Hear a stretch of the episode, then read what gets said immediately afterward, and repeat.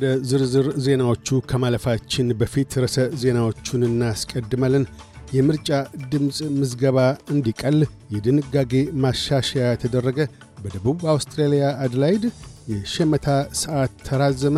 ለብሪስበን ኦሎምፒክና ፓራኦሎምፒክ ግንባታና አደሳ ማካሄጃ የሚውል 7 ቢሊዮን ዶላር ተመደበ። የሚሉት ግንባር ቀደም ርዕሰ ዜናዎቻችን ናቸው። የሌበር መንግሥት ድምፅ የመስጠት የምዝገባ ሥርዓት ቀላል እንዲሆን የድንጋጌ ለውጥ አደረገ። እንዲስፋፋ የተደረገው የምዝገባ ተደራሽነት በተለይም አዲስ ፍልሰተኞችንና የአውስትሬልያ ነባር ዜጎችን ሊያግዝ እንደሚችል ተነግሯል። ለድምፅ ሰጪ ምዝገባ የመንጃ ፈቃድ ወይም ፓስፖርትን ግድ የሚል ሲሆን እስካሁን ድምፅ ለመስጠት መመዘኛዎችን የሚያሟሉ ግማሽ ሚሊዮን ያህል አውስትራሊያውያን በምርጫ ኮሚሽን የመራጭ መዝገብ ውስጥ አልሰፈሩም። ይሁንና ከቅዳሜ ፌብርዋሪ 18 አንስቶ ድምፅ ሰጪዎች የሜዲኬር ካርድ ወይም የዜግነት ምስክር ወረቀት በማቅረብ መመዝገብ ወይም አሁናዊ ግለ መረጃዎቻቸውን ማደስ ይችላሉ። ልዩ የስቴት ሚኒስትር ዶን ፋረል አዲሱ የምዝገባ ለውጥ ማናቸውም አውስትራሊያውያን ዲሞክራሲያዊ ተሳትፎ እንዲያደርጉ እንዲያደርጉ ይገፋው የነበረ አጀንዳ እንደነበረና ይህንኑም የምርጫ ዘመቻ ቃሉን የሌበር ፓርቲ ግብር ላይ መዋል መቻሉን ተናግረዋል። አያይዘውም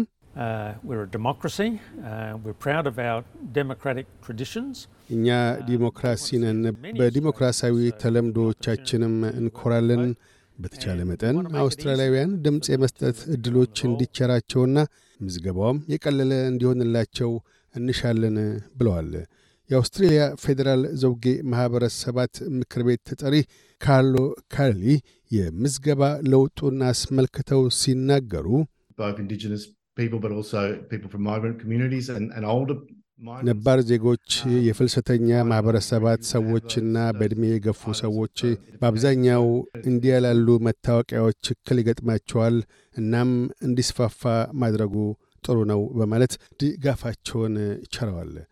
በደቡብ አውስትሬልያ የአደላይድ ሸማቾች ከነገ ቅዳሜ ፌብርዋሪ 18 አንስቶ ተጨማሪ የሸመታ ሰዓት የሚያገኙ ይሆናል። በዚሁም መሠረት የመሃል ከተማ ትላልቅ ቸርቻሪዎች በአውስትራሊያ ሰዓት አቆጣጠር እስከ ምሽቱ ሰባት ሰዓት ድረስ በሮቻቸውን ለሸማቾች ክፍት የሚያደርጉ ይሆናል። ይህም በአደላይድ ለሚካሄደው ፌስቲቫል ነጋዴዎች ምርቶችና አገልግሎቶቻቸውን ቁጥራቸው ጨምሮ ላሉት ቱሪስቶች ማቅረብ የሚያስችላቸው አጋጣሚን ይፈጥራል። የሸመታ ሰዓት መራዘሙን አስመልክቶ ገዲብ የንግድ ፖሊሲ አማካሪ ካረን ቫንጎርፕ በመልካም ጎኑ የሚቀበሉት መሆኑን ተናግረዋል። በአፍሪካ የጸጥታ ችግሮች ምክንያት ስኬቶች ወደ ኋላ እንዳይመለሱ የጋራ ትብብር እንደሚያስፈልግ አንቶኒዮ ጉተሬስ አሳሰቡ። ለአፍሪካ ኅብረት የመሪዎች ጉባኤ በአዲስ አበባ የተገኙት የተባበሩት መንግሥታት ድርጅት ዋና ጸሐፊ አንቶኒዮ ጉተሬስ ከአፍሪካ ኅብረት ኮሚሽን ሊቀመንበር ሙሳ ፋኪ መሐመድ ጋር ውይይት አድርገዋል።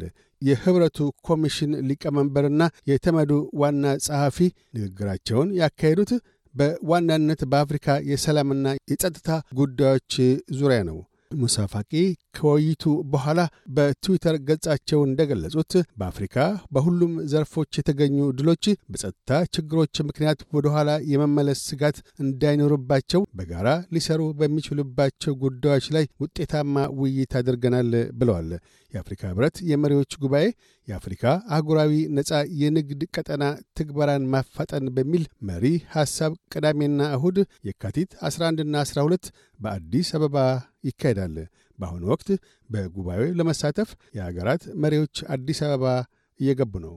በምዕራብ አውስትሬልያ ሰሜን ጫፍ ነዋሪ ለሆኑና በጎርፍ ለተጎዱ አባላት ባህላዊ ተመርኩዞ ያለው እርዳታ እንዲያገኙ ተወሰነ። በዚህም መሠረት በመንግሥት የተወከሉ የማኅበረሰብ አባላት ለባኑባ፣ ጉንያዲን፣ ዋልማጃሪና ኒኪና አራት የኪምበርሊ አካባቢ ማኅበረሰባት በሚመርጡት ቋንቋ እገዛው የሚደረግላቸው ይሆናል። የፌዴራል ተቃዋሚ ቡድን መሪ ፒተር ዳትን የድምፅ ለፓርላማ ሕዝበ ውሳኔ ሽንፈት ሊገጥመው እንደሚችል አሳሰቡ። አቶ ዳተን ምንም እንኳን ከሕዝበ ውሳኔ የሥራ ቡድን ጋር ገንቢ የሆኑ ስብሰባዎች ላይ መታደማቸው ቢነገርም የፌዴራል መንግሥቱ በቀላሉ መረዳት የሚያስችል ለውጥን ሸሽጎ ይዟል በማለት ተችተዋል። ይሁንና የሕዝበ ውሳኔ ሥራ ቡድን አባላት ለሕዝበ ውሳኔው የሚቀርቡት ትክክለኛ ቃሎች ላይ እየሠሩ መሆኑን ገልጠዋል። የፌዴራል መንግሥቱ የኮዋላ ዝርያዎችን ከመጥፋት ለመታደግ አምስት ሚሊዮን ዶላርስ ለማኅበረሰብ ፕሮጀክቶች መደበ። ኮዋላዎችን ለመታደግ 32 የኮዋላ ጠባቂና ተከባካቢ ፕሮጀክቶች በተመደበላቸው ገንዘብ የግንዛቤ ማስጨበጫና ክብካቤ ተግባራትን የሚያከናውኑ ይሆናል። በተለይም በኩዊንስላንድ፣ ኒው ሳውዝ ዌልስና ACT ያሉ ኮዋላዎች በ2050 መጀመሪያ ግድም የመጥፋት አደጋ ሊገጥማቸው ይችል ይሆናል የሚል ስጋት አሳድሯል። የኩዊንስላንድና የፌዴራል መንግሥታት በ2032 ብሪስበን ለሚካሄደው የኦሎምፒክና ፓራኦሎምፒክ ጨዋታዎች የሰባት ቢሊየን ዶላር ስምምነት ላይ ደርሰዋል። የጋባ ስቴዲየምን ለመገንባት የኩዊንስላንድ መንግሥት ብቸኛ ኃላፊነትን የወሰደ ሲሆን የፌዴራል መንግሥቱ የ17 ሺህ መቀመጫዎችን ኃላፊነት ወስዷል። ሁለት ቢሊዮን ዶላር ተገንብተው ላሉ የስፖርት ተቋማት ማደሻና አነስተኛ ተቋማትን ለመገንቢያ የሚውል ይሆናል። ጠቅላይ ሚኒስትር አንቶኒ አልበኒዚና ፕሪምየር አነስቴዥያ ፓለሼ ግንባታው ለአገሪቱ ቋሚ መልካም ስም እንደሚያፈራ ሥራ እንደሚፈጥርና ምጣኔ ሀብታዊ ትሩፋቱን እንደሚኖረው ገልጠዋል።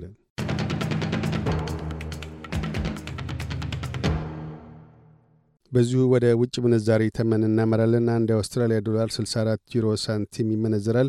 አንድ የአውስትራሊያ ዶላር 68 የአሜሪካ ሳንቲም ይሸርፋል። አንድ የአውስትራሊያ ዶላር 36 ኢትዮጵያ ብር ከ95 ሳንቲም ይዘረዝራል። ቀጥለን የነገውን አውስትሬሊያ ዋና ዋና ከተሞችና የአዲስ አበባን አየር ጠባይ ትንበያ እናሰማለን። ፐርዝ በአብዛኛው ፀሐያማ ሆኖ ይውላል። ዝቅተኛ 18፣ ከፍተኛ 34። አደላይድ በአብዛኛው ፀሐያማ ሆኖ ይውላል። ዝቅተኛ 13፣ ከፍተኛ 26። ሜልበርን በከፊል ደመናማ ይሆናል።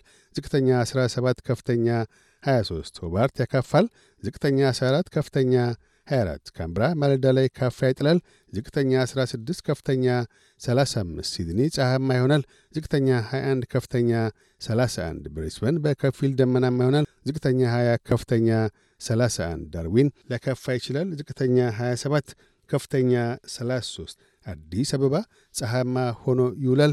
ዝቅተኛ 7 ከፍተኛ 24 ዜናዎቹን ከማጠቃለላችን በፊት ርዕሰ ዜናዎቹን ደግመን እናሰማለን። የምርጫ ድምፅ ምዝገባ እንዲቀል የድንጋጌ ማሻሻያ ተደረገ። በደቡብ አውስትራሊያ አድላይድ የሸመታ ሰዓት ተራዘመ። ለብሪስበን ኦሎምፒክና ፓራ ኦሎምፒክ ግንባታና እደሳ ማካሄጃ የሚውል ሰባት ቢሊዮን ዶላር ተመደበ። የሚሉት ግንባር ቀደም ርዕሰ ዜናዎቻችን ናቸው። እያደመጡ የነበረው የኤስቢኤስ አማርኛ ፕሮግራምን ነበር። የፕሮግራሙን ቀጥታ ስርጭት ሰኞና አርብ ምሽቶች ያድምጡ። እንዲሁም ድረገጻችንን በመጎብኘት on demand እና በኤስቢኤስ ራዲዮ ሞባይል app ማድመጥ ይችላሉ። ድረገጻችንን SBS dot com dot au Amharic ን ይጎብኙ።